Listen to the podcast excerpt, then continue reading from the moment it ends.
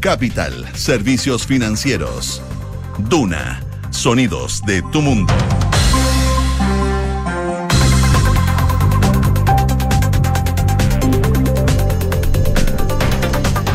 12 en punto, muy buenas tardes, ¿cómo están ustedes? Bienvenidos a una nueva edición de Ahora en Duna Calocha. En Santiago les cuento que hay 14,4 grados de temperatura, la máxima va a llegar hasta los 22 grados, bastante más agradable probablemente que el fin de semana. Oye, el fin de semana, te pasaste. Altas temperaturas. Porque uno está en la transición de llegar al calor sí, pues se siente más también. Los 28 grados se sienten más. Caragallo está fuerte. Ayer, ayer estuvo fuerte. Ayer, ya antes de ayer. Fin de semana pesadito. Sí. Pero ahora se estabiliza un poco más. Sí. Esta semana no vamos a superar más allá de los 22 grados, por lo menos de aquí al martes. Ya el miércoles podrían empezar a subir las temperaturas y el viernes ya definitivamente volver a las temperaturas que tuvimos este fin de semana. Así que a prepararse porque de a poquito hoy ya se va acercando con más fuerza la primavera-verano. Porque ya de primavera esa es bien poco, ¿no? Oye, y además se acerca mañana una nueva conmemoración del 18 de octubre, nuestro estallido social. Eh, claro, hay un operativo policial importante, bien transversal, que incluye a varias autoridades eh, de los poderes del, Estado, a carabineros, a la moneda. Hoy día, de hecho, la ministra de Interior encabezó una, un comité policial previo a la conmemoración. Se aceleran los horarios puntos de, punta, digamos, del transporte público para que la gente exista más metro, etcétera, para que la gente pueda movilizarse rápido a sus casas. Hay una sensación un poco de, de incertidumbre de lo que pueda pasar, que esperemos que no sea nada, la verdad. Sí, esperemos que sea así. Hay encuestas que también vamos a estar revisando en Ahora en Duna y la conversación que aquí en la radio eh, tuvimos con, en Hablemos en Off, con el exdirector del Servicio de Migración. Recordemos que, eh, de hecho, el presidente Boric estuvo en el norte, uno de los temas fue seguridad, también eh, migración irregular, hay críticas de lado y lado con respecto al tema migratorio. Belolio, exdirector de Migraciones, decía, durante muchos años criticaron las expulsiones administrativas. Mm. Que todavía hay un hay un tema. Un guanchú guanchú entre el gobierno sali, el, el, gobierno que salió y el gobierno que entró, digamos, con respecto a este tema que, por supuesto, es una de las grandes puntos que están ahí en la agenda que vamos a estar revisando en el programa. Oye, se retoma eh, las conversaciones por el proceso constituyente. Los partidos se vuelven a reunir hoy día con la propuesta ya del oficialismo sobre la mesa y ahora probablemente van a tener que empezar a tomar decisiones respecto a ciertos puntos. Por ejemplo, a si eh, la convención que va a redactar una nueva constitución o el órgano va a ser 100% electo o no, entre otras cosas. Y también, por supuesto, vamos a estar muy atentos a la reforma previsional porque el gobierno le quitó la presión a los plazos. ¿Se acuerdan que habían dicho que a finales de octubre probablemente se iba a tener eh, o se iba a presentar más bien esta reforma previsional? Bueno, eh, el gobierno le quitó un poco el peso a estos plazos apuntando a llegar a un acuerdo transversal. Y se sabe que están tratando de llegar a acuerdos porque se han dado a conocer algunos documentos por parte del gobierno que dan cuenta de lo que propone esta reforma. Se está conversando. Sí. Para... Con varios actores. Sí, sí, harta conversación es como el trabajo pre, pre, legislativo, pero necesario para una reforma que en tres, no, no, perdón, en tres, pero en dos gobiernos no ha salido. No, es verdad. Eso es para ser súper concreto. Y en los tiempos que corren también está Así es. Oye, tenemos pregunta del día. Sí, pregunta del día, vamos. Tiene que ver, por supuesto, con lo que, eh, con a la previa, digamos, de estos tres años que se cumplen del estallido social. Queremos preguntarles cómo se sienten a tres años de lo que pasó ese 18 de octubre. Te damos cuatro alternativas. Me siento optimista, me siento pesimista, tengo incertidumbre o me siento igual que antes, igual que hace tres años. Puedes votar desde ahora en nuestras redes sociales. Y está con nosotros Kike Yabar, que espero que la primavera te trate mejor ya a estas alturas. ¿no? Sí, ya estamos. Está poquito, pero uno nunca puede cantar victoria en esto. no se mueve, amigo. Sí, por eso. Es verdad. Así que estamos como respondiendo a la pregunta del día con incertidumbre. no se sabe nada. Pero bueno, vamos con los titulares. El Ministerio de Salud informó 3.225 casos nuevos de coronavirus y 15 fallecidos registrados, según cifras informadas por el DEIS. La positividad nacional llega al 10,95%, luego de que se informara el resultado de más de 25.000 exámenes entre antígeno y PCR. En cuanto a camas críticas disponibles, estas llegan hoy a 294 habilitadas a nivel nacional. El ministro de Desarrollo Social, Giorgio Jackson, reafirmó hoy el apoyo que ha entregado el gobierno a carabineros en la antesala de un nuevo aniversario del 18 de octubre, subrayando que es necesario respaldar a quienes se dedican a impedir que exista delincuencia y violencia en las calles consultado también sobre los emplazamientos de la oposición para que las autoridades de gobierno se retracten de haber respaldado la desobediencia civil durante el estallido social. El titular de Desarrollo Social recordó que si es que vamos al fondo de lo que es la desobediencia civil, uno puede llegar a Gandhi, por lo que pidió abordar el asunto no con una cuña, porque agregó hay gente que se dedica a cortar declaraciones y pidió un debate más de fondo. Presidente de la Cámara de Diputados, Raúl Soto, llamó a retomar el debate por un acuerdo nacional de seguridad de cara a un nuevo aniversario por el estallido social del 18 de octubre del año 2019. En ese sentido, el diputado Soto indicó que lo que se está haciendo en el tema constitucional, que sentar a la mesa a todos los actores políticos para llegar a un acuerdo, se puede replicar de manera en la materia de seguridad con sentido de urgencia, asegurando que permitiría enfrentar con mucha mayor decisión los problemas como la crisis migratoria en la macrozona norte, el conflicto la macrozona sur, el narcotráfico, el crimen organizado y las nuevas formas de delincuencia que han llegado al país. Carabineros desplegará 5.000 efectivos en Santiago y hará también el uso de tecnología para el resguardo del orden público de cara al 18 de octubre. La Policía Uniformada ya diseñó el plan de contingencia que aplicará para este día martes, el cual ya fue presentado a la Subsecretaría del Interior. La estrategia contempla la utilización de drones, cámaras corporales y la cobertura de zonas estratégicas como la Plaza Italia y el centro de Santiago. Los partidos políticos reiniciaron las reuniones propuestas del oficialismo sobre la mesa. Se espera la respuesta de Chile Vamos principalmente respecto a si buscarán o no un órgano redactor 100% electo. Rusia renovó sus ataques con drones suicidas iraníes sobre objetivos civiles. En Ucrania ya se contabilizan al menos desde la capital, reportaron el impacto de varias bombas este lunes, justo una semana después del feroz ataque que dejó cerca de 20 muertos y más de 100 heridos en distintas zonas del territorio ucraniano. Volodymyr Zelensky dijo que Vladimir Putin no quebrará a su país. La economía de Brasil registró su mayor contracción mensual desde marzo del año 2021 debido a los efectos de las agresivas alzas y las tasas de interés que ya comienzan a repercutir en el país más grande de América Latina. De esta manera, el índice de actividad económica que quedó un 1,13% por sobre la contracción del 0,70% que consideraba el mercado y en medio de la segunda vuelta presidencial entre Jair Bolsonaro y Lula da Silva. Chile quedó eliminado del Mundial Femenino Sub-17 tras caer contra Nigeria. La cuadra nacional terminó derrotada por 2 a 1 contra la selección africana que impuso su juego desde el inicio de este partido. Muchas gracias. Muchas gracias a ustedes. 12 con 8, bueno, los ojos están puestos en lo que va a ser la conmemoración del 18 de octubre desde el fin de semana. Y hoy día eh, la ministra del Interior, Carolina Toá, encabezó en la moneda un comité policial eh, de manera inusual, por supuesto también eh, fue parte de las reuniones. A la salida de la cita, el general de carabinero Enrique Monraz, jefe de la zona metropolitana oeste, destacaba el respaldo que han recibido por parte del gobierno, a puertas por supuesto, de este 18 de octubre. Bueno, recordemos que mañana se cumplen tres años del inicio del estallido social, lo que será la primera conmemoración para el actual gobierno. Y según lo que explicaban, es una sensación de tranquilidad.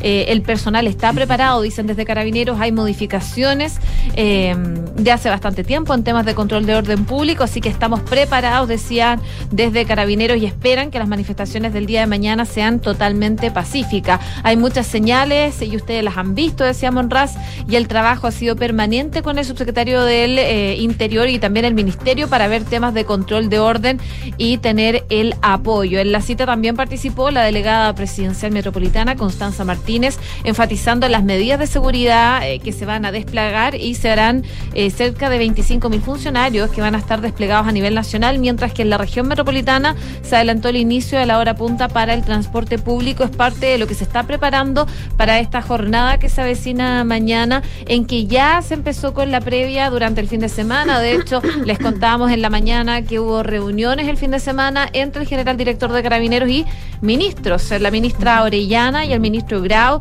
Eh, y eso también eh, luego de que se dieran a conocer tweets antiguos del 2020-2021 que hablaban contra Carabineros. Bueno, finalmente tuvieron esta reunión Y lo que decía el general director de Carabineros es que eh, ahora ven hacia adelante, ven hacia el futuro y también con un espíritu de colaboración. Así que ya se está preparando todo para lo que podría ser una nueva jornada del 18 de octubre, esta vez en el gobierno del presidente Gabriel Boric. Bueno, eh, ayer de hecho se anunciaba este despliegue de 25.000 carabineros de manera preventiva a nivel nacional para resguardar la seguridad, así como también el adelanto de la hora punta del transporte público, es decir, va a haber más eh, eh, trenes disponibles de metro para que la gente pueda eh, trasladarse a sus casas temprano.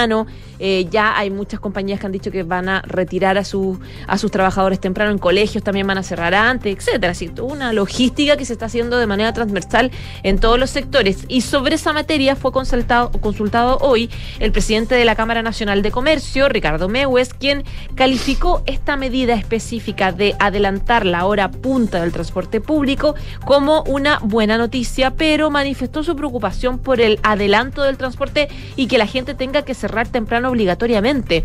Dice que hay cosas que nos preocupan muchísimo, por ejemplo, el hecho de que se vaya a bajar la hora pic para el metro, para que la gente se vaya más temprano a sus casas. Eh, no nos gusta para nada, dijo él. ¿Por qué vamos a tener que cerrar negocios? Ya lo estamos pasando mal, ya las ventas son malas. Entonces, dice él, eh, además eh, que tengamos que por las manifestaciones cerrar nuestros locales porque no nos garantiza la seguridad, la verdad es que no nos parece. En esa línea, el titular de la CNC explicó que la semana pasada se reunieron con locatarios del centro de Santiago para abordar un nuevo aniversario del estallido, afirmando que varios de ellos optaron por no abrir sus recintos o solamente abrir eh, sus restaurantes, etcétera, hasta el mediodía. Dice, ya llevamos tres años con 36 meses en que la gente está siendo amenazada, vandalizada todas las semanas. Todos los viernes, dice, a lo menos aquí en Santiago, en la zona cero, se están generando protestas, manifestaciones de diverso tipo, ni siquiera sabemos de qué se trata. Entonces, claramente, aquí hay un tema de falta de seguridad. Recordó que de acuerdo a las cifras de la CNC, en diciembre de 2019 se registraron más de 2.350 estructuras en todo el país que fueron blanco de ataques. 930 fueron saqueadas con eh, foco principal en la región metropolitana. Asimismo, más del 52% de los establecimientos comerciales percibe que su barrio ahora es poco seguro o nada seguro. 12 de la tarde con 12 minutos. Hablemos de encuestas, de sondeos, y este es uno que presentó la Universidad del Desarrollo, eh, la encuesta Panel Ciudadano. Y se hacía la siguiente pregunta, bien interesante. Si usted tuviera cinco minutos para conversar con el presidente Boric, ¿qué le pediría? Si tuviera cinco minutos, así como abierto, ¿qué quiere hablar? Bueno, delincuencia, el alza de los precios, la inmigración son las principales preocupaciones que tienen actualmente los chilenos que contestaron qué harían en estos cinco minutos con el mandatario. De hecho, un 72% de este panel ciudadano de la UDD eh, eligió la alternativa que ponga mano dura contra la delincuencia, seguido por que busque disminuir las alzas de precios con un 38% y un 34% con que frene la inmigración.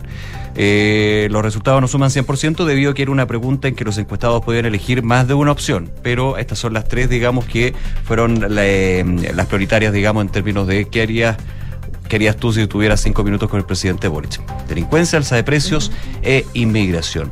En cuanto a las tendencias, los mayores de 41 años consideran en mayor medida que la delincuencia es un tema prioritario, con un 70%, registro que baja al 58% en el grupo entre los 18 y 30 años. En esta encuesta participaron 1.781 personas, mayores de 18 años, de 283 comunas del país y eh, la medición también abordó la siguiente pregunta. ¿Qué opina de las penas que están aplicando los tribunales a los delincuentes violentos? Esta obtuvo un alto porcentaje de personas que estiman que deben ser más duras. De hecho, en el grupo de encuestados de 31 años en adelante fue de un 95%, penas más duras, mientras que el grupo entre 18 y 30 años obtuvo un 88% con la misma opinión. En esa línea también se consultó sobre el respaldo del gobierno a carabineros, advirtiendo que un 70% cree que ha sido insuficiente, necesita más respaldo, superando con claridad el 21% de la alternativa que dice que ha sido suficiente y un 9% que dice en realidad no sabe. Oye, hablando de encuestas, salió otra más temprano. más bien ayer en la noche, pero claro, hoy día se empezó a hablar más de la encuesta Plaza Pública CADEM, que da cuenta de la aprobación del presidente Gabriel Boric, que cayó seis puntos porcentuales durante la última semana, alcanzó un 27% de aprobación. Y en el mismo contexto, la desaprobación al jefe de Estado también registró su nivel más alto, sube del 60 al 65%. Por supuesto, eh, CADEM por el 18 de octubre, eh, porque estamos a puertas de conmemorarse el tercer aniversario del estallido social y el sondeo de opinión además se enfocó en consultar sobre cuál es el principal sentimiento que actualmente existe respecto a la situación del país. Y en ese sentido, se indica que el 72% del total de las opiniones corresponden a emociones negativa, donde se desagrega el miedo, la desesperanza y el cansancio o estrés, mientras que las emociones positivas obtuvieron solo un 23%, donde principalmente la esperanza destaca, seguida por la tranquilidad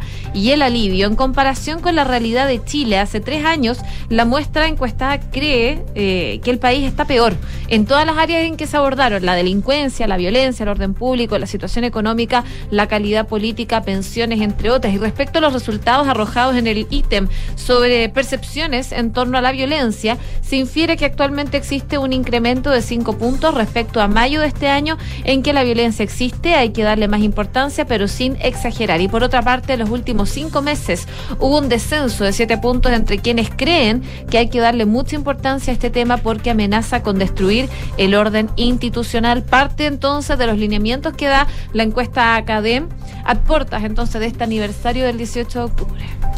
12 del día y 16 minutos. Revisamos más informaciones y quiero contarles a propósito de eh, hoy día una entrevista que hicimos en Duna en punto, no, no en Duna en punto, en Hablemos en off, a Álvaro Belolio. Eh, bueno, conversamos básicamente sobre la situación de inmigración, eh, sobre las, las señales que en algún minuto ha estado dando en los últimos días el presidente Gabriel Boric en cuanto a los temas de migración. Él estuvo en el norte del país donde hizo varias señales políticas bien contundentes, digamos, que se las preguntamos al exdirector del Servicio Nacional de Migraciones de la Administración de Sebastián Piñera. Recordemos que eh, en algún minuto, Gabriel Boric la semana pasada dijo a quienes estén en una situación irregular o se regularizan o se van y a quienes hayan cometido delitos derechamente se tienen que ir. Esa fue la declaración que hizo mm, Gabriel Boric. Ese mismo día, Carolina Toá eh, también decía que el gobierno del presidente tiene un proceso de expulsiones superior al que han tenido los gobiernos anteriores, etcétera, etcétera. Bueno, sobre eso habló precisamente Álvaro Belolio, quien eh, cuestionó un poco la, la dureza que ha tenido eh, en este sentido el, gobierno, porque dice que en general eh, mantienen las mismas medidas que eh, estaban propuestas en la, campaña principal. Yo no lo considero tan duro en la lógica de que lo que hace el presidente es un poco similar a lo que hace en su programa. Él dice, o se regularizan o se van, por lo tanto, dejando abierta la opción o proponiendo la opción de regularizar a quien está clandestinamente lo que también lo dijo su programa y lo que fue defendido fuertemente porque no hoy es el director del servicio y por los principales asesores. Entonces, el problema es que esa señal es muy compleja. Bueno, respecto del proceso también eh, de, expulsión, etcétera, en el proceso de inmigración, dice las notificaciones presenciales también venían de antes. La ley anterior del 75 ya sacaron igual 26 vuelos, expulsaron a 1.400 personas, expresó eh, en eh, conversación con la radio y aseguró que para concretar aquellas cifras había un poco de disposición o mejor coordinación de la PDI. planteó que también hay que entender que hay 20.000 personas con expulsiones pendientes, por supuesto, algunos ya con más de 10 años que probablemente generaron un arraigo eh, y judicializar es muy difícil. Sin embargo, advirtió que uno ve que el presidente Boric, que el subsecretario Monsalve llevaron al TC a la ley de migraciones para evitar que los extranjeros sean reconducidos a las fronteras. Es decir, si ingresan clandestinamente no pueden volver. Ellos querían eliminar esa facultad en algún minuto cuando eran oposición. Y eh, vemos que en abril, la primera resolución que saca el Servicio de Migraciones dice que si un extranjero ingresa clandestinamente por Bolivia, no boliviano, no puede ser reconducido. Entonces, él dice que acá hay un nivel de excusas importante porque ideológicamente durante muchos años ellos mismos criticaron las eh, expulsiones administrativas. 12 de la tarde con 19 minutos. Vamos a otro tema eh, con el relajamiento, la baja, digamos, de las medidas sanitarias, ha habido varios cambios y números que empiezan a aumentar. Esto también con, eh, hagamos un poquito de memoria, hace dos años, todos los vuelos, todos los aviones en la losa, muy pocos viajes. Y eso a nivel internacional, quizás dos años y medio podría ponerle, porque esto fue de a poco. Bueno, para Chile, con fronteras que estaban completamente cerradas, que luego se abren y solamente se abría una, que era la aérea, en el Aeropuerto Internacional de Santiago. Bueno, eh, los números son bien sorprendentes porque eh, el tráfico aéreo del aeropuerto, del principal aeropuerto del país, ya supera los 13 millones de pasajeros a septiembre. Pero pese a que uno dice 13 millones de pasajeros a septiembre, sigue por debajo del nivel prepandemia. Esto fue informado por Vintage Airports, uno de los accionistas de Nueva Pudahuel, que dijo que a septiembre el número de personas que pasó por el principal terminal más que se duplicó en relación al mismo lapso de 2021, con un incremento de 125%. Sin embargo, antes de la pandemia, esta cifra al noveno mes del año alcanzaba los 19, las 19 millones de personas. Claro, hay una diferencia de 6 millones de personas con respecto a prepandemia, pero evidentemente si uno hace el recuerdo y toma los datos de lo que fue eh, el momento más duro de la pandemia, el número de pasajeros era bastante menor, unos miles con suerte cuando se empezó a, reactivar el tema.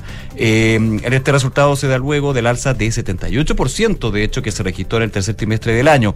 Entre julio y septiembre se movilizaron 4.700.000 pasajeros, cifra que se compara positivamente con los 2.600.000 registrados en eh, julio-septiembre de 2021, así como que también significa un repunte desde los 4.100.000 pasajeros en el segundo semestre, eh, trimestre perdón, de 2021. 22. Estas cifras son eh, trimestrales, pero permiten estimar que durante septiembre se trasladaron cerca de un millón y medio de pasajeros, cifra que, eso sí, no lograría superar a julio, mes en el que se superó la barrera de los del millón seiscientos mil pasajeros. Pese a este repunte en el tráfico eh, del tercer eh, cuarto del año, las cifras a septiembre se mantienen por debajo de los niveles antes de la pandemia y en este sentido, así los 4.700.000 pasajeros del tercer trimestre se ubican 23% por debajo del mismo periodo de 2019, pero claramente hay una diferencia en términos de lo que es ya la situación que obligaba a los cierres, que era justamente la pandemia. Sigue la pandemia, pero con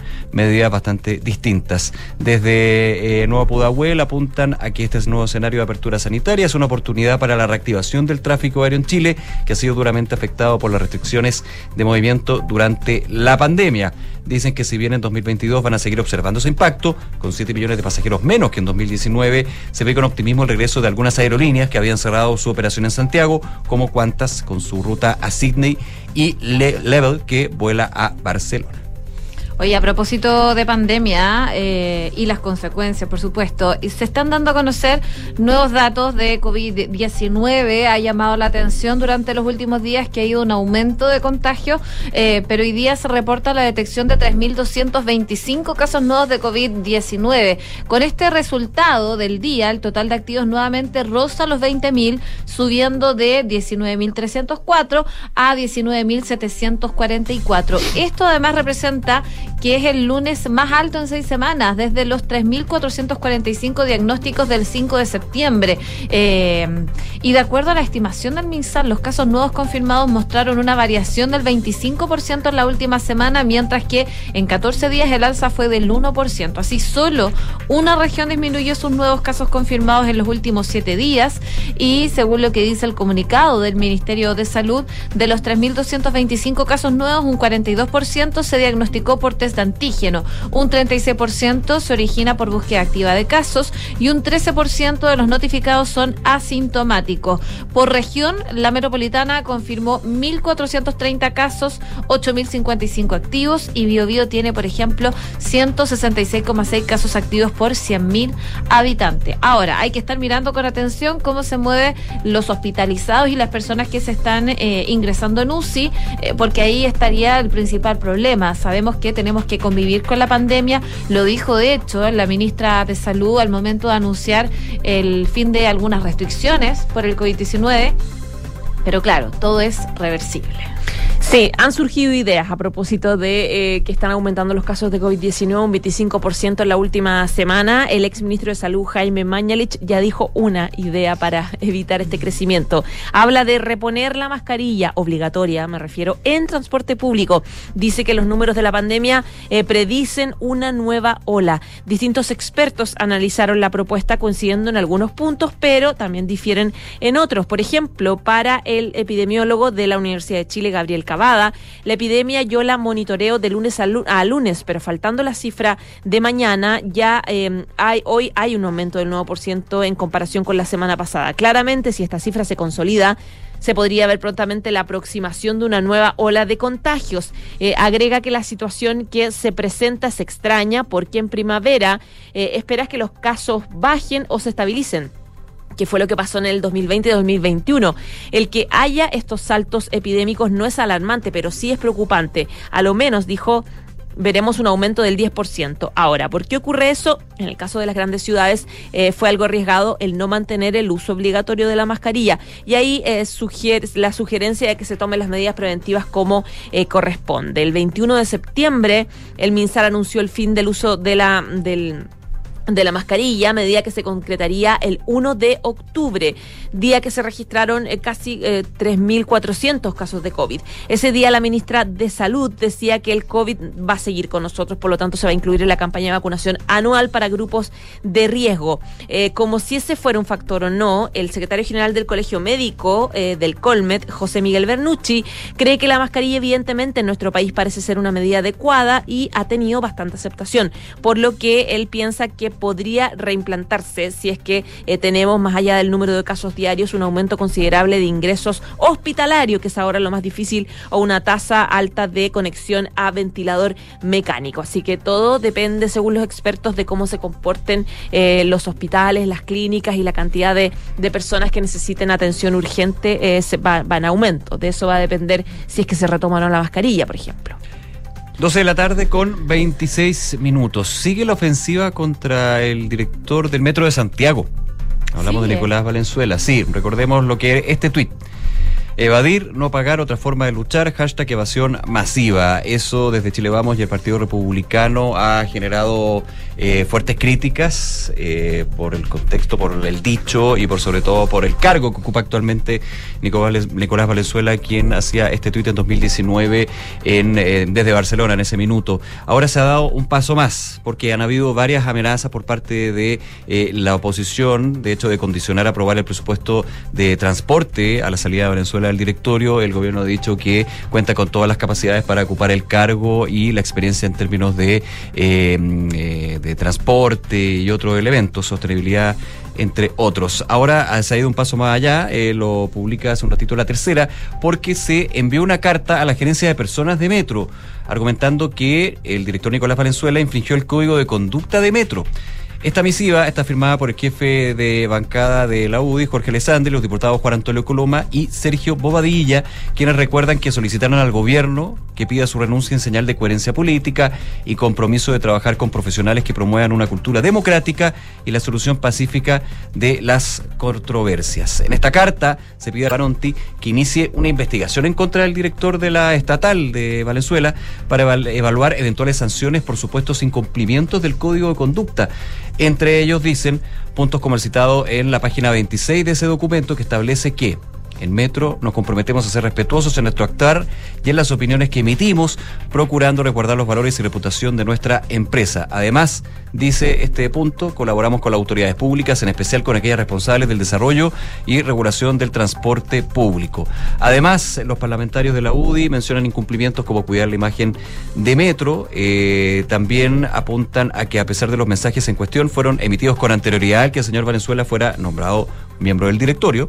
Sus dichos son un claro indicio de que él no cumple con el perfil que busca Metro en sus trabajadores, especialmente lo relativo a la ética, en la interacción pública, la eficiencia del servicio y el respeto a la imagen de la empresa frente a la ciudadanía. Concluyen en esta carta eh, enviada a la gerencia de personas de Metro, por eso escala, escala en términos de que se va a un curso eh, de la institución de la empresa, que va a tener que ser respondida en algún minuto por la estatal. Los graves dichos del señor Valenzuela dicen ameritan a lo menos una evaluación de su idoneidad para el cargo y la aplicación de eventuales sanciones, pues resultan totalmente contrarios a los principios y valores que la propia empresa promueve. 12 con 29, tenemos que hacer una breve pausa comercial, pero antes los invitamos a votar en la pregunta del día. Que es la siguiente. A tres años del estallido social, ¿cómo te sientes? ¿Optimista, pesimista, con incertidumbre o igual que antes? Vota con nosotros en nuestras redes sociales. Hacemos una breve pausa comercial y seguimos revisando informaciones aquí en Radio Duna, el 89.7.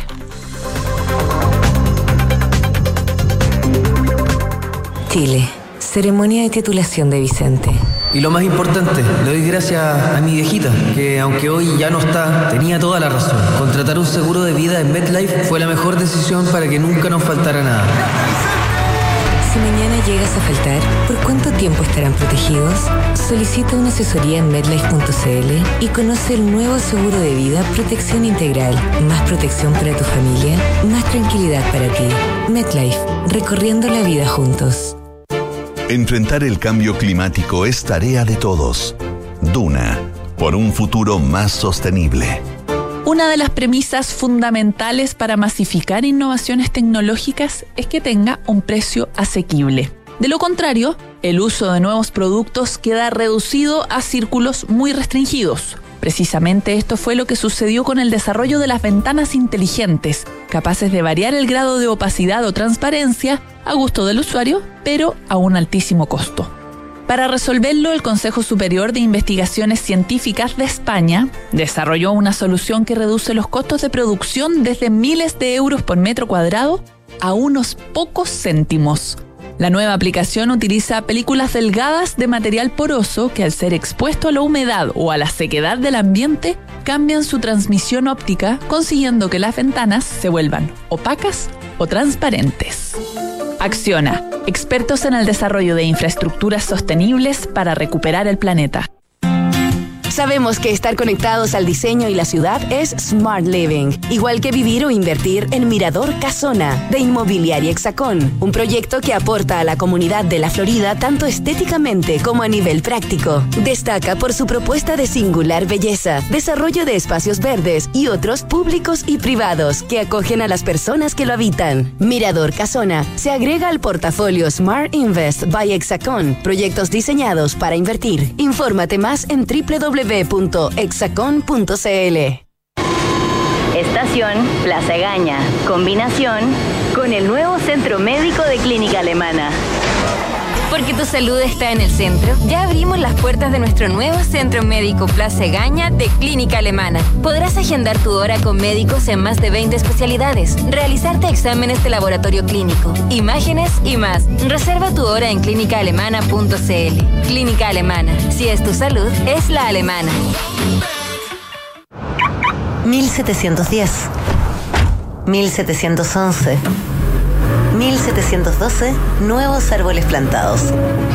Nuestro compromiso sigue creciendo. Por cada híbrido Toyota que recorra las calles, plantaremos un árbol nativo, que junto a más de 1.700 árboles ya plantados, darán vida al gran bosque Toyota en el sur de Chile. Iniciativa que ayudará a cuidar del medio ambiente y reducir la huella de carbono. Conoce más en bosque.toyota.cl. Si queremos cambiar el mundo, primero tenemos que cambiar nosotros. Por eso en Anglo American estamos cambiando nuestra forma de hacer minería, con medidas que contribuyen a la lucha contra el cambio climático. Como parte de nuestras acciones, utilizamos electricidad de fuentes 100% renovables y reutilizamos el 92% del agua en nuestras operaciones. Porque si el cobre es determinante para el futuro, su producción también debe serlo. Por el cambio climático, lo estamos cambiando todo. Anglo American. Conoce qué más estamos cambiando en chile.anglo angloamerican.com. Hola, ¿sabías que el Ministerio de Vivienda y Urbanismo tiene un programa llamado Pequeños Condominios que permite a las familias que cuentan con un terreno construir nuevas viviendas, siendo una solución para el hacinamiento y el allegamiento? Con el programa Pequeños Condominios puedes mantenerte en tu barrio de siempre y mejorar tu calidad de vida a través de soluciones con mejor estándar habitacional. Conoce más detalles de este subsidio y el plan de emergencia habitacional en www.mimbu.cl.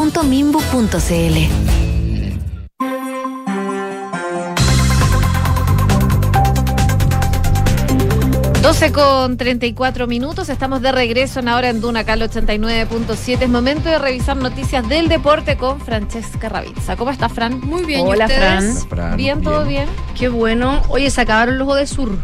Sí, Sí, pues pues. acabaron. Fin de semana. Pero Pero no fue bien. bien. Sí, Chile consiguió un total de 131 medallas y terminó cuarta en el medallero después de 20 años. Además consiguió 38 oros, la mayor cantidad desde 1990. Recordemos que el medallero finalmente el lugar se cuenta por las de oro, pero también son importantes las de bronce y plata, pero no se contabilizan en la posición. Claro. Para, para tener una idea, o sea, puede haber un país que tenga muchísimas más medallas, pero las de oro son las que van marcando. Claro, y es por eso que Chile quedó cuarto. Pero si nos ponemos a ver la el total de medallas, sin importar el color de la medalla, el economista Oscar Landerretze nos compartió una estadística que él hizo sobre eh, la cantidad de medallas por millón de habitantes en los distintos países de que, que- que participaron en estos Juegos del Sur. ¿Ya?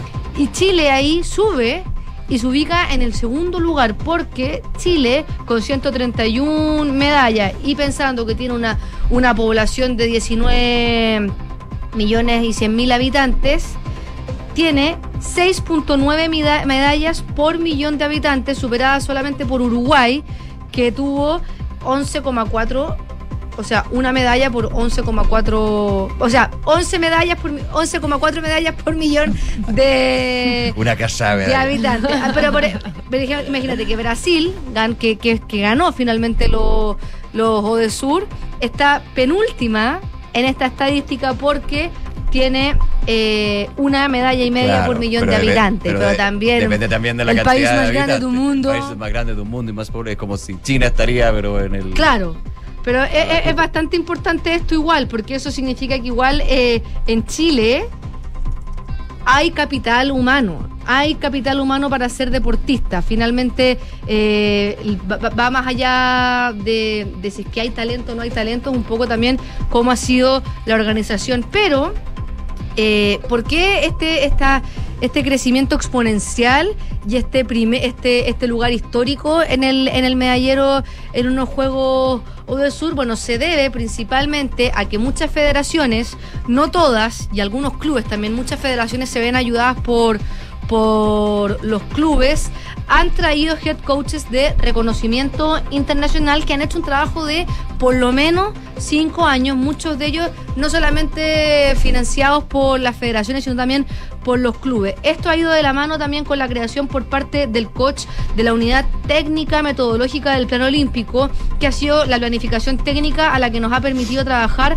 con una mirada a largo plazo, según dijo el, eh, Mujica, el Ángel Miguel Ángel Mujica, el presidente del Comité Olímpico Chileno, para hacer más eficiente el uso de los recursos.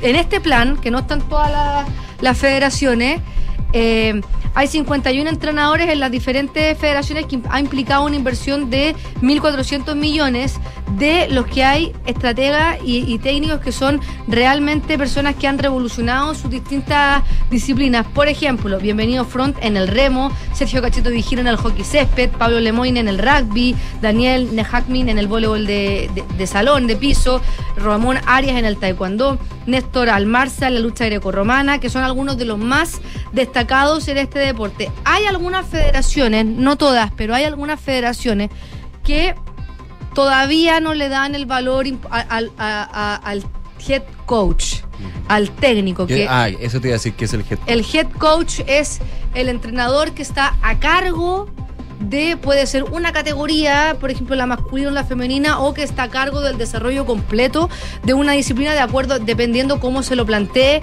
cada federación. Hay algunas que todavía no tienen esta figura que... O sea, eh, es el entrenador que está por sobre los entrenadores de, de división o de. Claro, que puede ser el, entrena- el, el entrenador jefe Perfecto. de toda la disciplina Perfecto. masculina y femenina o puede haber dos head coach, uno para las mujeres y otro para los hombres dependiendo cómo se plantee el deporte. Y varios, varios entrenadores dependiendo de la a categoría. su cargo. Eso sirve para poder hacer planificaciones a largo plazo, estar en comunicación y deportes como por ejemplo el hockey, el rugby, el taekwondo, el voleibol, el piso lo han hecho y obtuvieron buenos resultados en estos Juegos de Sur. Hay otros deportes todavía, algunas federaciones que yo lo voy a decir así como hay que decirlo, que para los Panamericanos de Santiago 2023 van a ir a hacer el loco.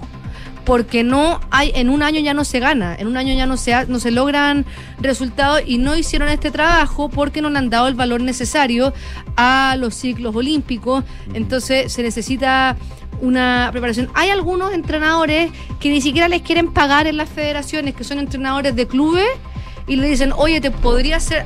Hay algunas federaciones que todavía funcionan, no todas, pero hay algunas federaciones lamentablemente que todavía funcionan en el que el entrenador del equipo campeón nacional se gana como el honor de ser el entrenador de la selección y muchas veces ni siquiera les quieren pagar o les quieren pagar menos del sueldo mínimo. Y con eso, en esos deportes, les digo al tiro, no vamos a llegar a ninguna parte. Porque para poder tener resultados, las, las medallas cuestan plata y cuestan inversión. Y hay muchos deportes que sí lo hicieron. Por ejemplo, en el rugby 7 lograron plata, en el hockey masculino lograron plata, en el hockey oro lograron, en el hockey femenino, perdón, oro, en el básquetbol masculino, oro, en el nado sincronizado por equipo, bronce, balonmano masculino, plata, voleibol femenino salón, plata, en algunos deportes que son individuales, pero que también tienen deportes colectivos, como por ejemplo el atletismo, donde están las postas, el relevo femenino se quedaron con el con el bronce. En el vóley playa no solamente los primos Grimald consiguieron medalla, sino que la dupla masculina se otra dupla masculina se quedó con el cuarto lugar y la dupla femenina que participaron por lo menos dos, una de ellas Francisca Rivas y Cris Borpal se quedaron con el bronce. En el tenis de mesa, Daniel Ortega ganó tres oros y un bronce. Muy bueno también el trabajo que se está haciendo. En el tenis, Alejandro Tavilo se quedó con la plata. En el bronce, o sea, en doble femenino se quedaron con el bronce Daniela Seguiel y Fernanda Labraya. Gimnasia rítmica por equipo, bronce. Ni decir Crystal Kovrich, que consiguió el oro en los 1500 y la plata. Tiro al vuelo. El pádel femenino, que es un deporte que lleva muy poco tiempo. Eh, el pádel en general, en, do- eh, eh, en doble femenino se quedaron con, con la plata. Entonces aquí está quita el hockey, ¿no? el hockey, sí, Sí. Ah, de la mano de, Que le de ganaron Cachito a a la- Vigil, a las Leonas. que le ganaron a las Leonas. que Entonces, también tiene un mérito per se, digamos, además de haber ganado la, la medalla. esto es un trabajo que se viene haciendo desde por lo menos Cochabamba 2018, Mm. que fue el ciclo olímpico anterior, que fueron los Juegos Sudamericanos anteriores. Ahí Chile también tuvo una gran presentación. Eh, tú- eso sí, lo, lo positivo es que esta vez hubo más de 500 deportistas divididos tanto en hombres y mujeres. Fue bastante paritaria la participación deportiva Fue la más grande. fue la más grande esta vez, por primera vez en la historia. Entonces, venimos de Cochabamba, que hicimos una buena presentación. Luego vinieron los Panamericanos de Lima 2019, donde Chile tuvo su mejor presentación en los Panamericanos. Ahora viene, vinieron los Juegos de Asunción. De- del 2022, que es como el primer campeonato de este nuevo ciclo olímpico, podríamos decir, de cara a París 2024. Quedan dos años todavía y Chile está en un buen pie. Ahora vienen los Panamericanos de Santiago 2023 y ¿por qué es importante? Porque Chile en todas sus disciplinas va a tener participación sin importar si clasificaron o no por ser país anfitrión. Por eso es importante que nos vaya bien porque hay en algunos países, algunos deportes que nunca más vamos a participar en los Panamericanos porque es muy difícil clasificar a los Panamericanos. Chile está en buen pie, quedó cuarta en el medallero, pero no olvidemos, es que yo no quiero echar para abajo, pero tampoco quiero que, Sí, nos, que, que como ser que- realistas. que nos nublemos con que No, somos los no. mejores porque nos falta mucho todavía. Está bien, se entiende Eh, eso. en los ODESUR compiten 15 países. En los Panamericanos compiten 41. Si sumamos a Argentina, Venezuela, eh, eh, eh, Brasil, que son las potencias sudamericanas, hay que agregar potencias como Estados Unidos, como Canadá, como Cuba o como México. Entonces, este resultado es muy bueno, es histórico, pero todavía queda mucho trabajo por delante. Y, la- y las federaciones que lograron resultados en los ODESUR seguramente van a seguir haciendo las cosas bien. Pero las federaciones y, la- y los deportes que les fue mal en estos ODESUR seguramente también les va a ir mal en los Panamericanos 2023 y no es una cosa de que no hay recursos y no es una cosa de que fue muy poco tiempo, es una cosa de que todavía hay muchas federaciones que se roban la plata y no se y, y no se preocupan de sus deportistas, que les importa tener en su- poner a cualquier técnico que esté dispuesto a, a- a- a trabajar gratis con tal de poner en su currículum yo fui el entrenador o la entrenadora de la selección chilena y de lo mismo. Y eso es difícil de fiscalizar.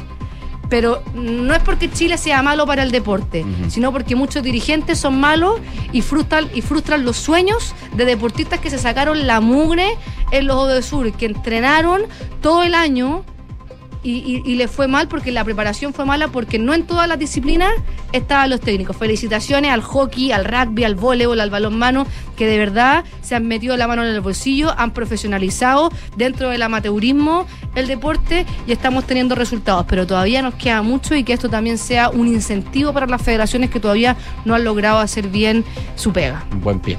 Sí. Gracias, Fran. Que estén bien. Nos vemos. Gracias, Fran. 12 con 44. Oye, vamos al mundo porque el primer ministro japonés Fumio Kishida ordenó abrir una investigación sobre eh, la controvertida Iglesia de la Unificación o la secta Moon, esta organización religiosa eh, en el punto de mira tras verse salpicada por el asesinato del ex eh, mandatario Shinzo Abe. Las pesquisas se desarrollarán en la primera aplicación de una revisión legal de la normativa de organización religiosa acometida por Japón desde el 96 tras el atentado con gas sarín en el metro de Tokio por parte de la secta Verdad Suprema. La Federación de las Familias por la Paz y la Unificación del Mundo, la rama japonesa de la conocida como Iglesia de la Unificación, ha estado en el foco mediático desde el asesinato a tiros de ave el pasado julio a manos del hijo de un miembro que responsabilizaba al credo de la quiebra de su familia y creía en el que el ex gobernante de hecho era simpatizante de esta. Magnicidio deparó en un escrutinio sobre el grupo, conocido por alentar a sus seguidores a hacer importantes donaciones financieras y sus vínculos con la esfera política japonesa, especialmente con el gobernante Partido Liberal Democrático, lo que ha afectado significativamente los índices de apoyo del gabinete de Kishida. Una investigación interna reveló de hecho que alrededor de la mitad de los legisladores de la formación tenían alguna conexión con este grupo u organización afiliada, entre ellos miembros del gobierno como el ministro de Rehabilitación Económica, Dashiro Damagiwe, y, y Kishida se ha- había mostrado reticente a dar este paso debido al temor de violar el, el principio de la libertad religiosa del país, pero las conexiones con el partido gobernante han generado, por supuesto, preocupación sobre la posibilidad de que el grupo haya intentado influir en la política nacional. Así que se están tomando medidas en Japón. El primer ministro ordenó entonces investigar esta secta Moon tras el asesinato de Shinzo Abe. 12 del día, 46 minutos. Vamos a Brasil. Ayer hubo debate presidencial de los dos candidatos de cara a esta segunda vuelta del 30 de octubre entre Jair Bolsonaro y eh, Luis, Ignacio, Luis Ignacio Lula da Silva. Eh, estaba revisando la prensa del mundo en general cómo evalúa el eh, debate televisivo de con anoche. Sí, una parte. de- bueno, eh, es que un poco mm, y, y un poco análisis de como con una sensación de que no se sabe quién fue el ganador. Eh, mira, dice por ejemplo el país de España eh, titula Lula y Bolsonaro chocan en un primer cara a cara sin vencedor claro. La pandemia y la corrupción centran un civilizado debate entre los candidatos a dos semanas de las elecciones en Brasil. Por lo menos esa es la evaluación que hacen algunos medios de comunicación como el español. CNN dice Bolsonaro y Lula intercambian golpes en debate previo a la segunda vuelta electoral de Brasil. El candidato de la izquierda, Luis Ignacio Lula da Silva, intercambió críticas con el actual presidente Jair Bolsonaro en este debate televisado. Fue el primer debate presidencial de la segunda vuelta y fue transmitido por distintos eh, medios de comunicación. Eh, entre las peleas de los candidatos eh, hubo, como ustedes decían, muchas críticas de ambos. Eh, Lula criticó el manejo de... eh, mira, se me, se me levanta la página un poquito. Ahora sí. Lula criticó el manejo de Bolsonaro de la pandemia de COVID-19, mientras que ambos candidatos se acusaron mutuamente de corrupción. Usted retrasó la vacuna, le dice Lula a Bolsonaro, y el hecho concreto es que su negligencia provocó la muerte de 600... 680 mil personas, eh, cuando podrían haberse salvado más de la mitad. En la historia de cualquier gobierno del mundo no hay nadie que haya jugado con la pandemia y como co- ha jugado con la muerte como usted lo hizo, le dice eh, Lula da Silva y Jair Bolsonaro. En respuesta, el presidente de Brasil negó estas acusaciones de no haber querido comprar vacunas y dijo que Lula estaba simplemente mintiendo. Agregó que inicialmente no compró vacunas en un esfuerzo por eh, prevenir la corrupción. No hubo corrupción porque no había vacuna en Brasil Entonces, señor Lula, no siga mintiendo, es malo para su edad, le dijo Bolsonaro. Lula respondió, usted es el rey de las noticias falsas, es el rey de la estupidez, de la mentira de la sociedad brasileña. Mintió todo el tiempo sobre la vacuna y usted simplemente...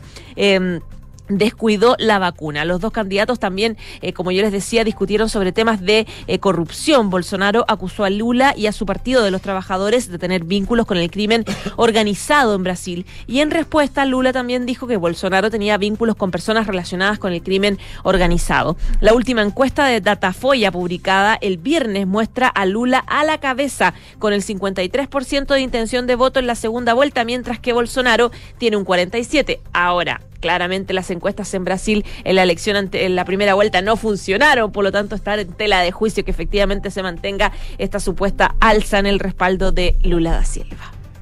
12 de la tarde con 49 minutos. Al menos una persona murió en los ataques rusos con drones suicidas. Drones kamikazes este lunes en el centro de la capital de Ucrania y otras tres resultaron heridas, informó el alcalde de Kiev, Vitaly Klitschko. El cuerpo de una mujer muerta fue recuperado entre los escombros de un edificio en el barrio de Chepchenkivsky. Perdón. Pero Eh, lo perdón, lo he dijiste, igual te sonó bonito. Igual, con confianza, donde ocurrió una explosión como resultado del ataque de un dron. Otra persona estaba bajo los escombros, dijo el alcalde, y añadió tres heridos fueron hospitalizados. Entre los artefactos empleados aparecía, según la información, haber modelos Shade de fabricación iraní, oleada de ataques que se produjo cuando las familias se preparaban para comenzar la semana. Estos eh, drones, que Rusia ha rebautizado como Geran 2, tienen una carga explosiva y pueden quedarse suspendidos en el aire sobre sus objetivos antes de lanzarse contra ellos. Puede lanzarse en rápida sucesión desde plataformas. Su diseño, característico con formato de A, los hace fáciles de identificar. De hecho, un fotógrafo de eh, AP, Associated Press, que había sabido fotografiar escenas de la mañana en Kiev, tomó una foto de uno de los drones claramente visible contra el cielo azul. El zumbido de sus motores podía oírse en sucesivas oleadas de ataques. Toda la noche y toda la mañana el enemigo aterroriza a la población civil, dijo el presidente Volodymyr Zelensky a través de sus medios sociales. Drones, kamikazes y misiles atacan toda Ucrania. Los drones kamikaze yo lo, lo había visto, pero casi que en películas nomás. Tres Bueno, muertos creo ahí- que hasta el momento. Ah, y claro, seguramente haya ha ido aumentando ese número, lamentablemente. 12 con 51 minutos. Estás en Ahora en Duna.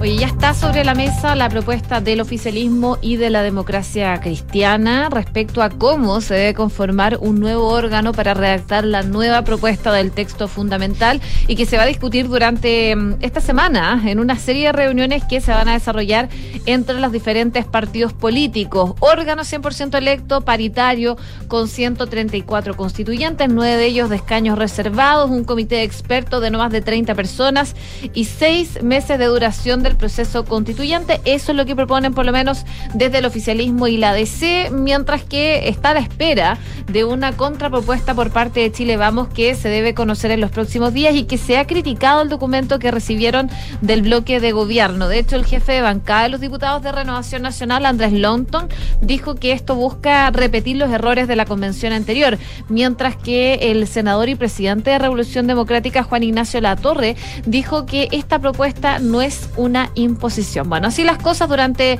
esta semana se va a comenzar oficialmente a discutir el mecanismo y la base de este debate estará si el órgano que va a redactar la nueva propuesta constitucional debe ser 100% electa o no. Y esto se une directamente también con la discusión que se debe tener respecto al rol que tendrá el comité de expertos, porque si bien su inclusión está transversalmente acordada, hay algunos que plantean que tenga solo voz y otros dicen que ojalá tenga voz y voto.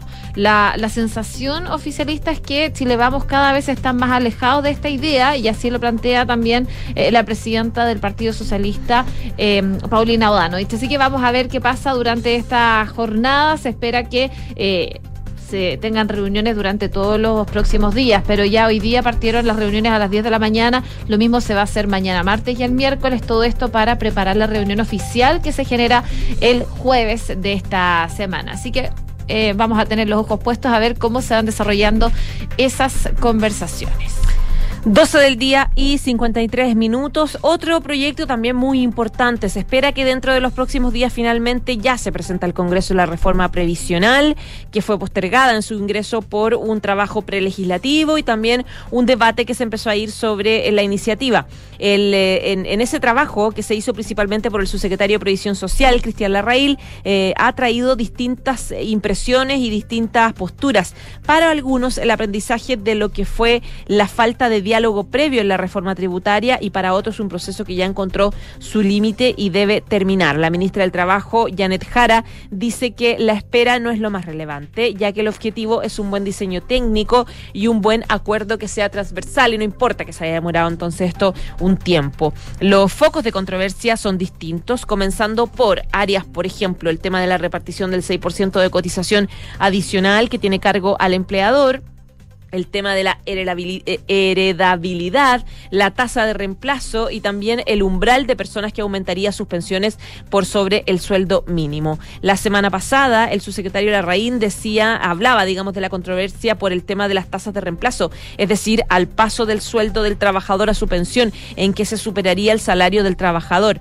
La autoridad de gobierno dijo que las modelaciones no buscan ni pueden estimar una cifra exacta de su pensión en comparación con el sueldo. Al respecto, hay parlamentarios, por ejemplo, de RN que reconocen como una posición dura en las conversaciones, dicen que esta iniciativa sería absurdo y que al Ejecutivo eh, no le están simplemente dando los números para justificarla o para, para financiarla. La moneda reconoce en una cifra una microfísica del problema mayor. Dice un 73% de los pensionados recibe menos del salario mínimo. Se supone que con la PGU van a llegar a los 250 mil y con eso la línea de la pobreza estará superada al 100%.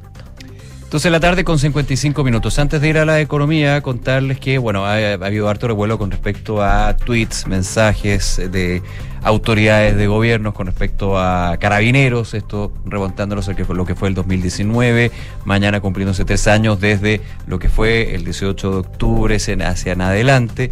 Y eh, han habido reuniones, lo comentabas tú, José, en, el eh, primer bloque, de autoridades como el ministro de Economía, también la ministra de la Mujer, con el general director de Carabineros ante esta situación y el respaldo a la institución por parte del Ejecutivo, la el gobierno de Gabriel Boric. Bueno, hay declaraciones, hubo una reunión durante la mañana y se le preguntó a el jefe de la zona metropolitana de Carabineros, el general inspector Enrique Monraz, eh, estos gestos de parte del gobierno, los valoró eh, tras participar de una reunión de coordinación de los operativos que van a llevar a cabo mañana en el marco de la conmemoración del 18 de octubre. La autoridad policial destacó que hay muchas señales y el trabajo ha sido permanente con el Ministerio del Interior para temas de control de orden público. Tenemos todo el apoyo del gobierno, dijo el general Monraz, agregando en referencia también al subsecretario de la cartera, Manuel Monsalve, y subrayando que los dichos de ministros como Giorgio Jackson, Nicolás Grau y Antonia Orellana son señales que nosotros bien las recibimos, bien por nosotros y por nuestro personal que está día a día en el terreno. A juicio del general Monraz, eh, esto otorga una sensación de tranquilidad. Hay modificaciones, dice, desde hace bastante tiempo en temas de control de orden público, así que estamos preparados y esperamos que las manifestaciones de mañana sean totalmente pacíficas. Sin embargo, advirtió evidentemente que si hay alteraciones al orden público, esto es lo que dije, dice el general Monraz, vamos a actuar de acuerdo a los protocolos que ya todos conocen. 12 de la tarde con 57 minutos. Antes de irnos, revisemos el dólar. Yo ¿Qué sé que a mi amiga Josefina Tabracopoulos interesa. siempre le está... ¿Ah? Está braco. Perdón, me hice como No, el sí. Es que cuesta cuando uno le dice rápido. y No, pero a mí no me ha costado en años. Es así verdad, que he es vuelto, verdad. he vuelto a foja cero. 969 pesos. Está subiendo 6 pesos con 49 centavos, porcentualmente hablando 0,57%. Ojo que eh, ya había subido con mucha fuerza el viernes. Sí, cerró alto. El 900... pero, espera, Te lo puedo decir, pero si dámelo encuentro- porque el dato que tengo acá estoy revisando está malo. Te lo digo al tiro. No, espérate. Si me carga internet, ya mira. Ah, perdona, no, no estoy bien. 962. Sí, sí, lo tengo acá. 962 pesos con 51 centavos fue el cierre del viernes y eso fue comparación al jueves, 23, casi 24 pesos. Así que fue, harto. fue fuerte. Bueno, sigue al alza, 5 pesos a esta hora llegando a los 967 pesos el dólar. Después de información privilegiada, al dedillo con lo que está sucediendo con los mercados. 12 con 58. Vamos a la pausa. Antes la pregunta del día. A tres años del estallido social, ¿cómo te sientes? Te dejamos cuatro alternativas. Optimista, pesimista, tengo incertidumbre o igual que antes. Vota con nosotros. Seguimos revisando informaciones aquí en Ahora en Duna, el 89.7. Vamos y volvemos. Donde te encuentres, de norte a sur, de mar a cordillera, Copeval estará contigo, apoyando tus proyectos con productos y servicios de calidad, aportando toda nuestra experiencia de 66 años en el campo chileno, para que tus productos lleguen más allá del horizonte. Copeval, juntos somos líderes. Agroinsumos, maquinaria y riego tecnificado. Pedidos ya es más plus que nunca. Descubre ahora el increíble programa de beneficios que tenemos para ti. No te pierdas todos los días envío gratis en todas las marcas seleccionadas, descuentos exclusivos y mucho más. Dale más plus a todos tus pedidos. Súmate a Pedidos ya Plus. Disponible en Santiago, Serena, Viña del Mar, Concón, Reñaca, Chillán, Concepción, Los Ángeles y Temuco. Infórmese sobre los términos y condiciones en el sitio web o la aplicación de Pedidos ya. En Credicorp Capital nos centramos en ser aliados estratégicos de nuestros clientes para cumplir sus objetivos con nuestro portafolio de inversiones de carácter global. Siente la confianza invaluable de contar con asesores financieros que le agreguen valor a tus decisiones. Conoce más sobre nosotros en credicorpcapital.com. En Sonda, trabajamos para que disfrutes tu vida, impulsando la innovación y el desarrollo de soluciones que acompañen la transformación digital de las organizaciones de hoy. Cuenta tú también con el respaldo, agilidad y eficiencia del líder en transformación digital de la región. Conócenos en sonda.com. Porque en Sonda trabajamos para que disfrutes tu vida. Sonda. Make it easy. En Universidad Andrés Bello creemos que un Chile mejor es posible. Hoy apoyamos a más de 1.200 deportistas para que puedan compatibilizar exitosamente la práctica de su disciplina con sus estudios profesionales. En UNAP vemos al deporte como fundamental para la formación integral de nuestros estudiantes. Universidad Andrés Bello, comprometidos con un mejor país. A ver, ¿qué le vamos a poner? Ya sé, seguridad. Seis airbags, cambios dinámicos al volante para una mayor performance, mm, un diseño único, moderno y confortable espacio interior.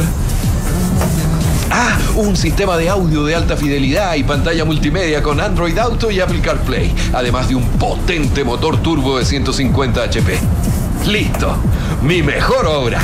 Maravíllate con Renault Arcana, la evolución del SUV. Cotízalo en Renault.cl. Terco Center.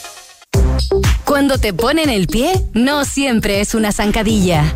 Ahora en Ingebec Inmobiliaria te ayudan a comprar un departamento en verde o con entrega inmediata, pagando el pie hasta en cuatro años y sin intereses. Por fin la oportunidad que estabas esperando para invertir. Encuentra este o más beneficios en ingebecinmobiliaria.cl. Ingebec Inmobiliaria, tu inversión, nuestro compromiso.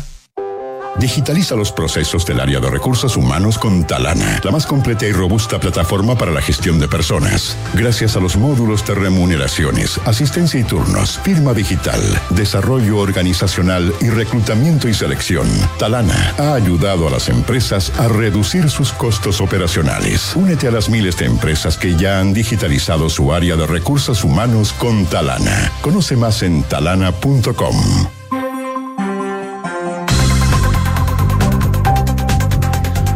con dos minutos, estamos de regreso en ahora en Duna Cal 89.7. Es momento de hacer un resumen de las principales informaciones en los titulares.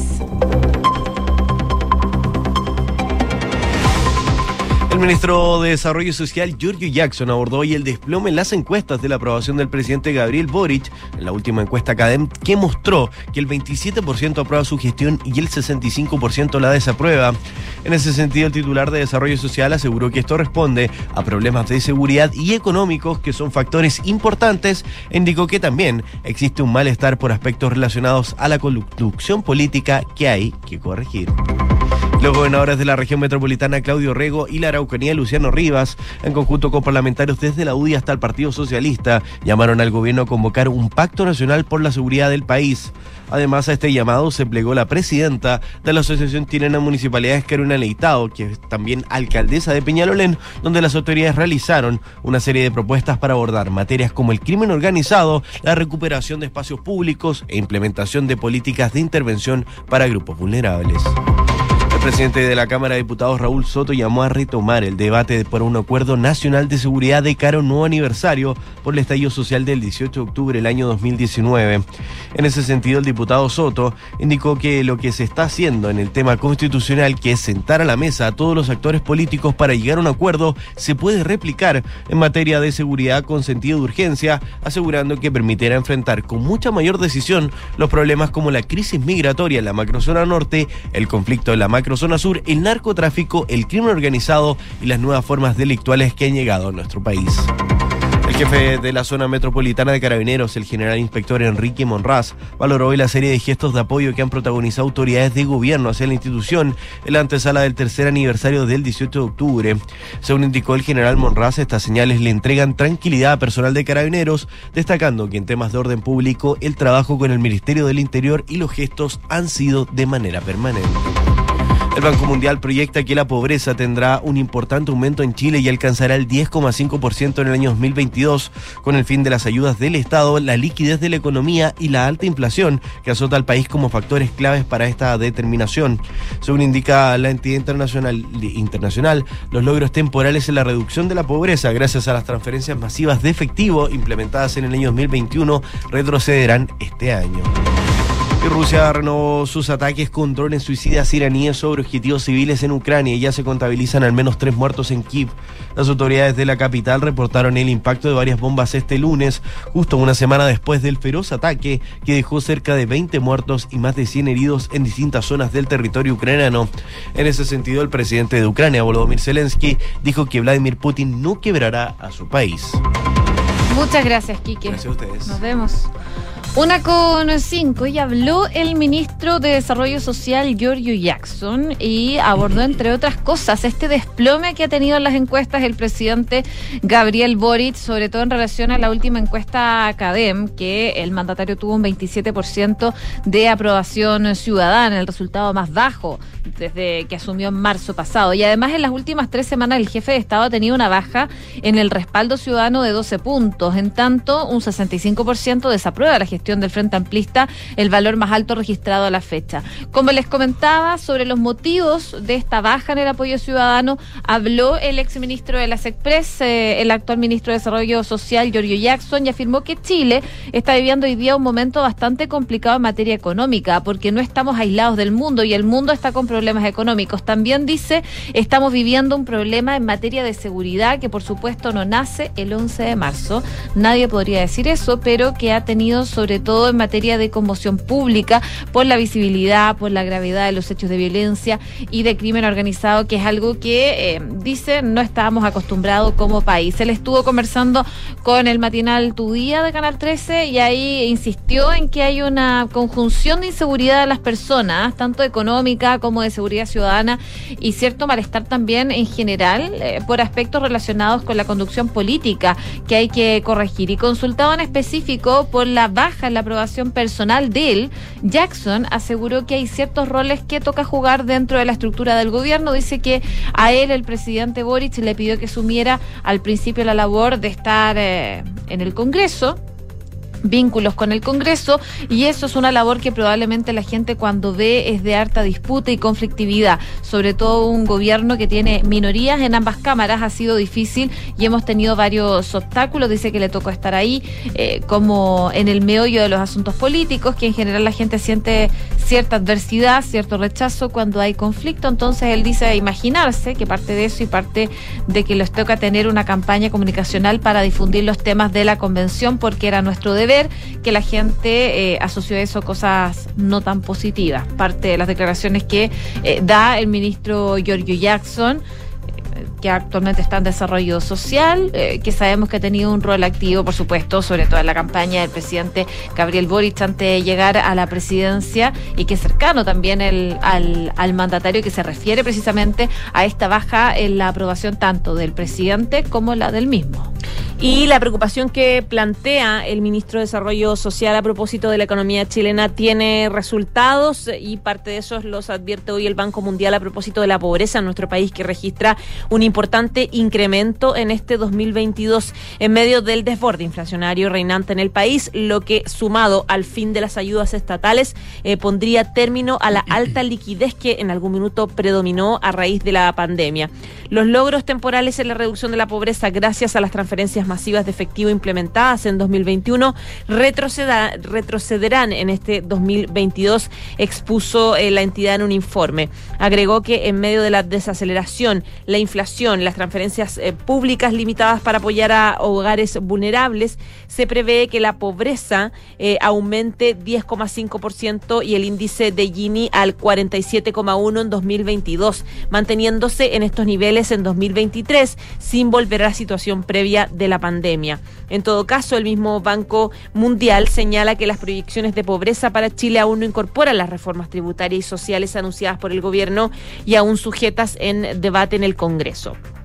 Según datos del Banco Internacional, eh, desde 2006 en adelante la pobreza tuvo una constante caída, pasando de un 29,9% eh, ese año eh, a un 7,5% en 2017, marcando una leve alza en 2020 cuando llegó al 8%, hasta que en 2021 habría llegado un inédito 2,1% de la población debido a los apoyos estatales y los retiros previsionales. La presidenta de la Fundación para la Superación de la Pobreza, Andrea Repeto, hablaba en Mercurio, donde decía que la reducción de la medición de la tasa de pobreza por ingresos del Banco Mundial fue transitoria debido a la importante expansión, expansión de la economía en 2021. Pero hoy estamos pasando por un ajuste macroeconómico que es necesario para normalizar la economía y que a la vez tiene consecuencias para los hogares, en particular los hogares más vulnerables.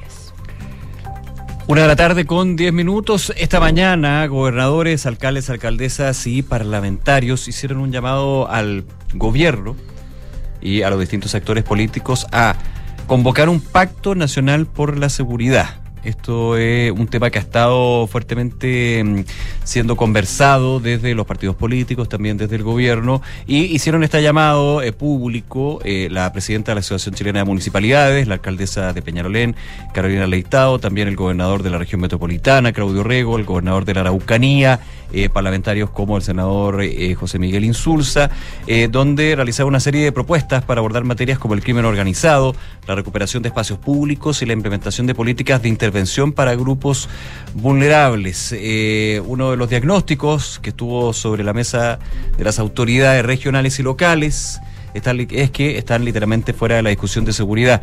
Eh, se requiere que los gobernadores regionales, decía Claudio Rego, tengamos un rol importante en la lucha y prevención de la delincuencia. Es muy extraño que las autoridades democráticamente elegidas en todas las regiones del país estemos hoy día literalmente fuera de la discusión de seguridad, siendo esta la primera prioridad ciudadana. Aquí hay un punto.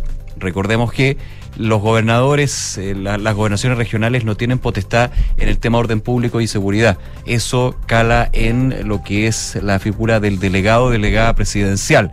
Ahora, desde eh, lo que fue la, mm, la campaña para las elecciones presidenciales, el presidente Boric, en ese entonces candidato, apuntaba justamente a cambiar esta figura de delegados y gobernadores y eliminar en algún minuto lo que era la figura del delegado, que es el representante eh, del Ejecutivo, del gobierno central en los gobiernos regionales, pero que se encarga del tema seguridad orden público.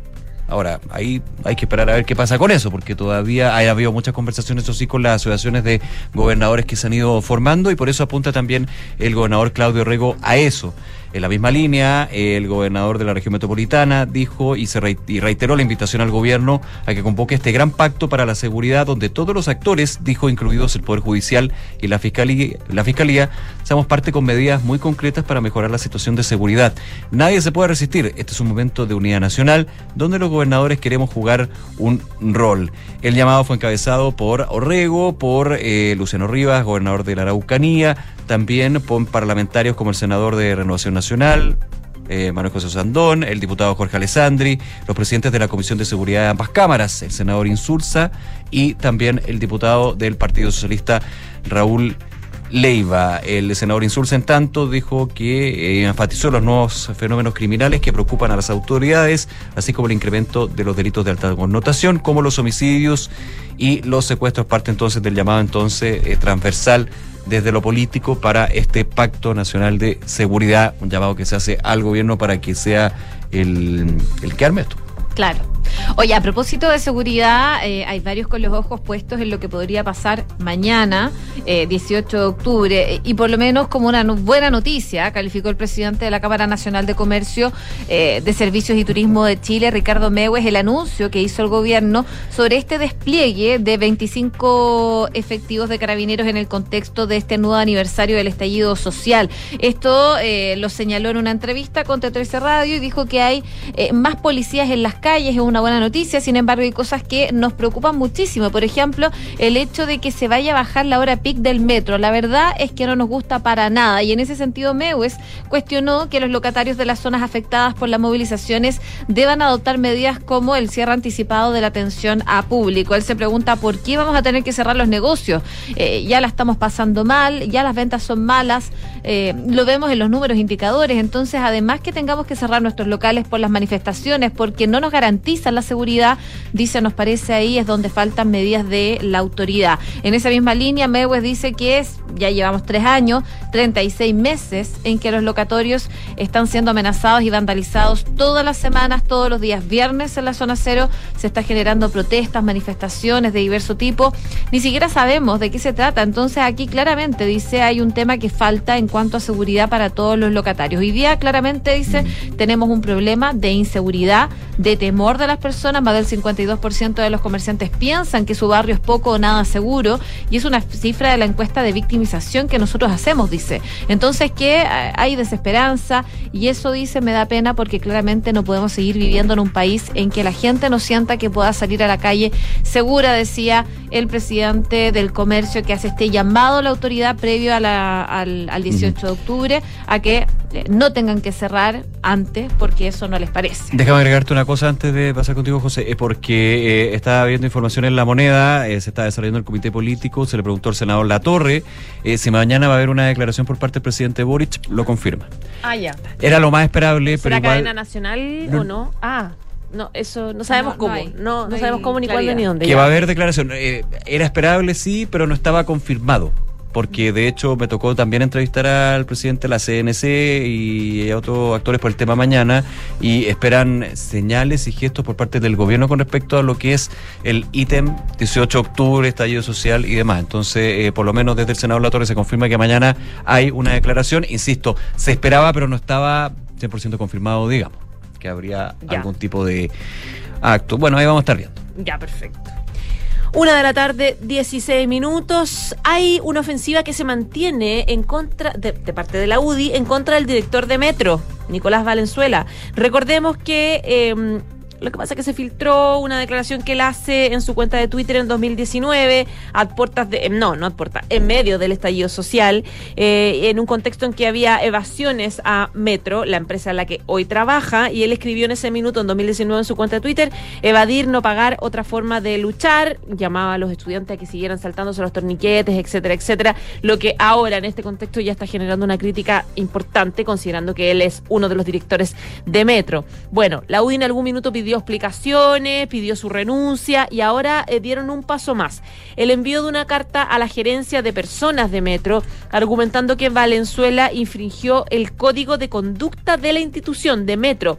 En la carta, firmada por el jefe de la bancada, que es Jorge Alessandri, otros diputados también de, de la UDI, recuerdan que solicitaron al gobierno del presidente Boric que pida su renuncia en señal de coherencia política y también de compromiso de trabajar con profesionales que promueven una cultura democrática y solucionar pacíficamente las controversias.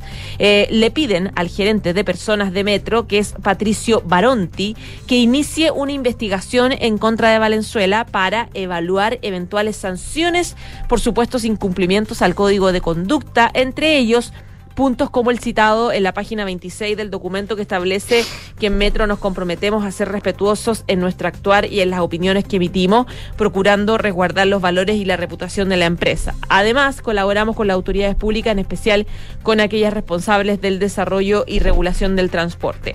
Menciona la UDI que eh, hay incumplimientos como cuidar la imagen de Metro, considerando que el código plantea eh, abstente o sé cuidadoso con la información que eh, sobre Metro, evita tus conductas o opiniones. Bueno, la carta en realidad eh, pide a este mm, a este gerente que evalúe la permanencia del director precisamente por no cumplimiento de varias de, los puntos que establece este reglamento. Eh, dice, a pesar de que los mensajes en cuestión fueron emitidos con anterioridad a que el señor Valenzuela fuera nombrado miembro del directorio, sus dichos son un claro indicio de que no cumple con el perfil que busca Metro en sus trabajadores. De esta forma, la UDI intenta entonces otra forma para eh, destituir a este actual director de Metro. Una con eh, 18. Oye, Ah, ya nos vamos. Sí, nos vamos, pero estaba revisando que a propósito de lo que decía Nico eh, de Sí. esta de este anuncio que podría hacer el presidente Gabriel O sea, Boric. declaración. Sí, Declaración, sí, pero es que ya hay un plan especial eh, por parte de eh, el gobierno para lo que va a ser el día de mañana. Lo anunció el delegado presidencial, de hecho, de la Araucanía, José Montalva, eh, ante este tercer eh, aniversario. Conmemoración. Conmemoración, sí, Conmemoración. del denominado estallido social. Eh, la primera de ellas se va a centrar en zonas rurales, esto con el objetivo de proteger infraestructura crítica en el despliegue de las fuerzas militares y lo anterior a propósito del estado de excepción constitucional que sigue vigente en la zona. Y la segunda lista se refiere al reforzamiento de funcionarios de carabineros en la denominada zona cero. Este último corresponde al sector El Carrusel de Temuco, donde se concentraron hechos de violencia en 2019. Eso entonces eh, es lo que se anuncia para un plan especial en la Araucanía por eh, este 18 de octubre que ya se avecina y que por supuesto desde el gobierno y diferentes autoridades están eh, viendo con atención lo que vaya a pasar y tomando medidas al respecto. Una de la tarde, 20 minutos, nos vamos, pero antes los resultados de la pregunta del día. Les contábamos a tres años del estallido social, ¿cómo te sientes tú?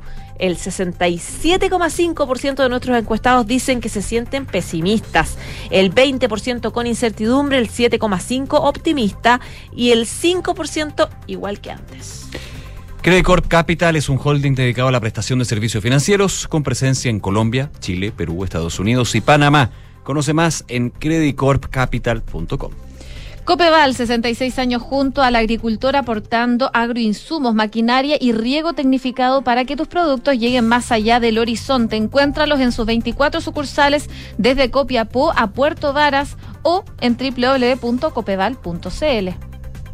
La transformación digital de tu negocio nunca estuvo en mejores manos. En Sonda trabajan para que disfrutes tu vida, innovando y desarrollando soluciones tecnológicas que mejoran y agilizan tus operaciones. Conócelos hoy, Sonda Make It Easy. Y pedidos ya es más plus que nunca. Descubre el increíble programa de beneficios que tiene para ti. Envíos gratis en todas las marcas seleccionadas, descuentos exclusivos y mucho más. Súmate a pedidos ya plus, términos y condiciones en el sitio web o la app de pedidos ya. Nos vamos. Viene a continuación cartas notables. y